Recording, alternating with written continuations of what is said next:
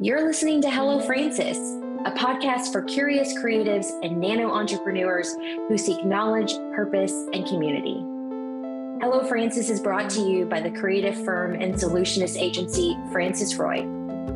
This podcast is recorded at the Francis Roy office in Valparaiso, Florida, where we invite our lineup of guests, friends, and mentors to candidly share their diverse wisdom and experience. Let's get started.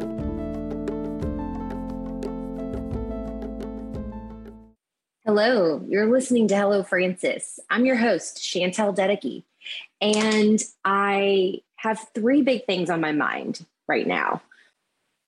Every week, I think about content that is relevant to you, and so many of you are small business owners, or you're thinking about having your own business, or you're running small businesses in some sort of capacity creative businesses, maybe you're an entrepreneur. I think a lot of this is applicable no matter what size your business is, but it's important that I am transparently sharing with you that, that the things that really are mattering in our world here at the agency, like how our business runs, how we keep creativity fueled, how do we keep our team engaged.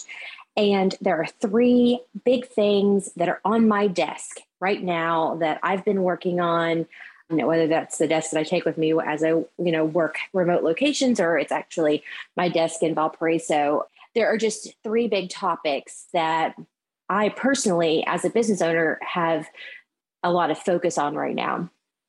And the first one is I've engaged uh, Kelsey on our team. She's our marketing manager that lives in Japan. And she and I are working together on ways that we can ensure that our hybrid team is engaged because we do have a hybrid team. So we have like half remote, actually a little less remote now, but partially remote and then those of us who are in office and are here in location and how can we stay connected not just through the work but as a team how do we keep our creativity going so we've been working on that. So that's the big one. And i'll get into it a little bit how we've been you know developing a plan to keep the team engaged.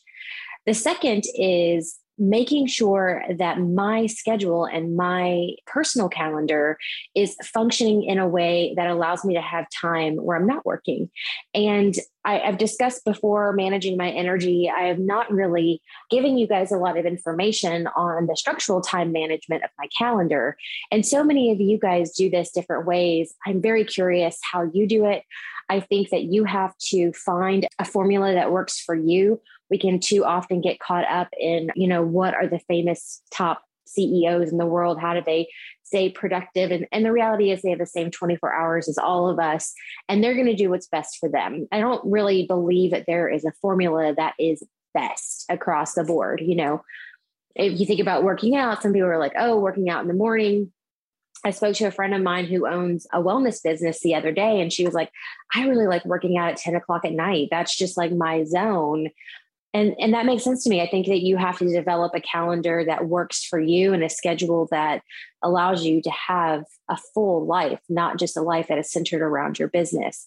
I focused a lot lately on blocking out time in my calendar so i'm actually blocked and unavailable to work on other things so I can work on critical pieces of our business, but also so I'm scheduling out personal time for myself.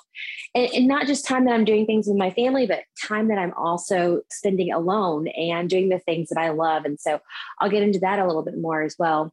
And the third thing is kind of a big thing. And it's one that many of us have to take on alone, but it's building a succession plan for our businesses. And we don't always need, we, we don't think that we need a succession plan, and you may never need a succession plan to be activated, but it is good to have one. And, and the preparation and part of that is so critically important. So I'll get into that. But first things first, let's talk about the ways that our team at Francis Roy have been we plan to stay engaged. We had a really great team call the other day where we were talking about fun things. And Kelsey put together some icebreaker questions for our team during our team call. We have a team call every Thursday at four o'clock Central Time.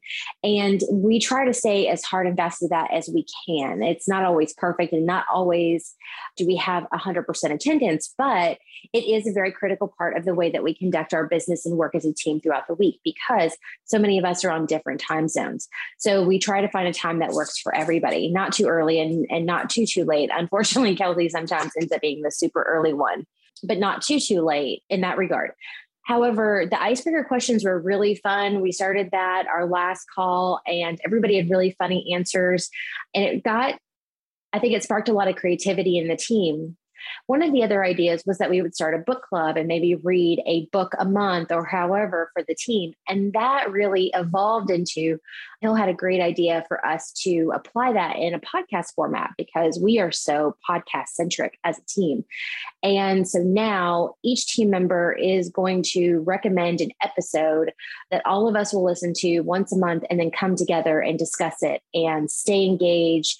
It also allows us a little glimpse into how everyone thinks individually and what maybe not necessarily what life is like for us personally because there is that buffer, I think that we have to be very sensitive to respect people's privacy. But maybe how we think as individuals and how we can work together to kind of ensure that our creative gears are always moving in a direction that is collaborative and productive.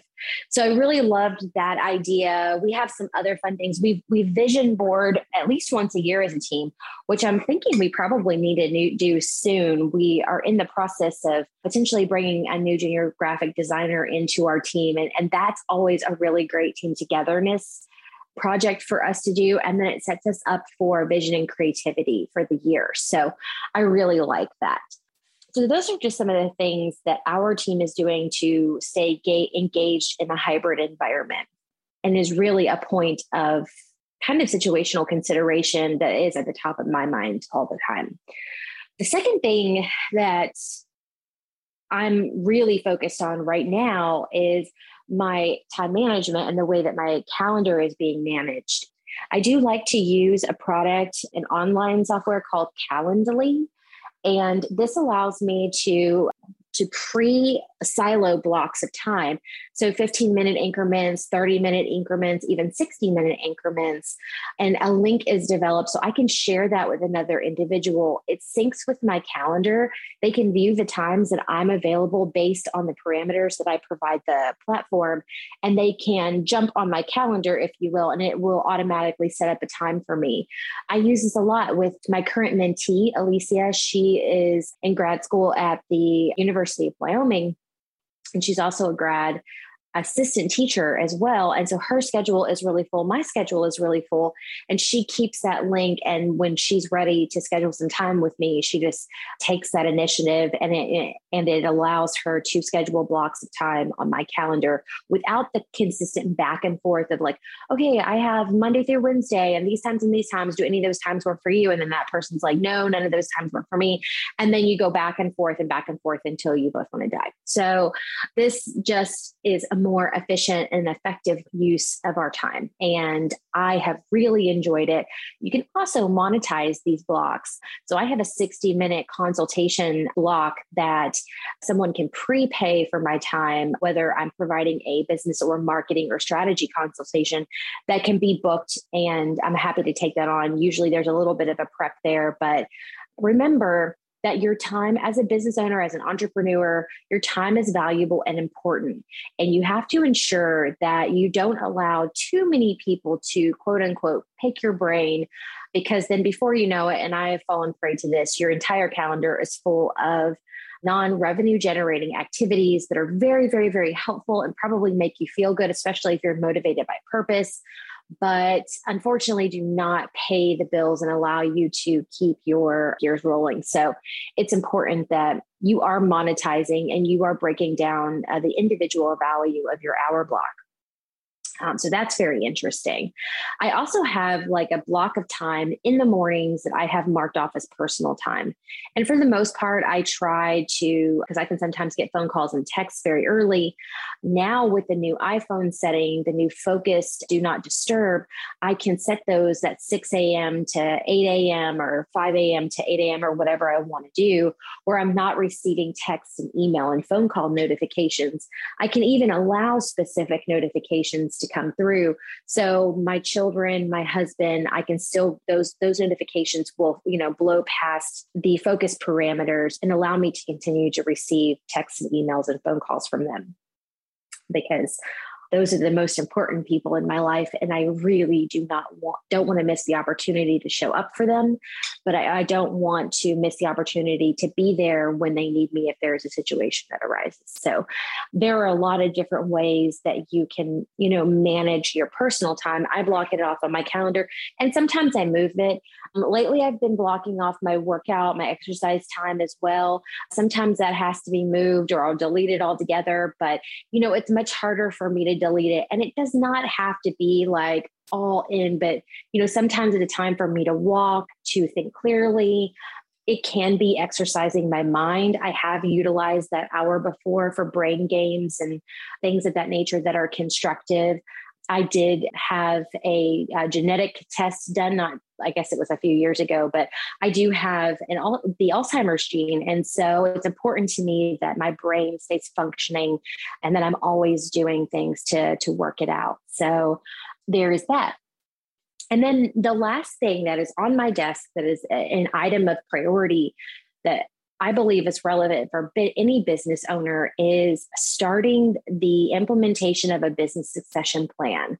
And currently, I am constructing a document that will provide someone, you know, in the event, it doesn't have to even really be in your passing, but it could be that you're retiring. It could be that you're selling your business, which I have no intention of doing at this point in my life, but you never know but it's a step by step instruction manual for what happens if either I am tragically uninvolved in my business or if there is like um, you know a more gradual transition for my business. And this has always been a priority for me because I, I feel like there's a huge responsibility to those who work for me and, and our clients that this is a well thought out process. But i've been working through a succession timeline I've also been making a list of potential successors. And, you know, it's so funny because I'm watching Succession on HBO Max right now. And this is like nowhere near that, but it's so like intense and toxic the way that succession is happening in their family. If you're watching that, I'm so interested in what your thought process is. You know, are you enjoying it? You know, who are your favorite characters? Who do you most identify with? I mean, it's just crazy because they have a crap ton of money. So succession is a really big deal for their family. But so that has just been kind of like a, a, comedic reflection for me as I've been working on this, but also a collection of documents that include any procedures or any like pertinent pieces of information, proprietary even as well, that are important to our business.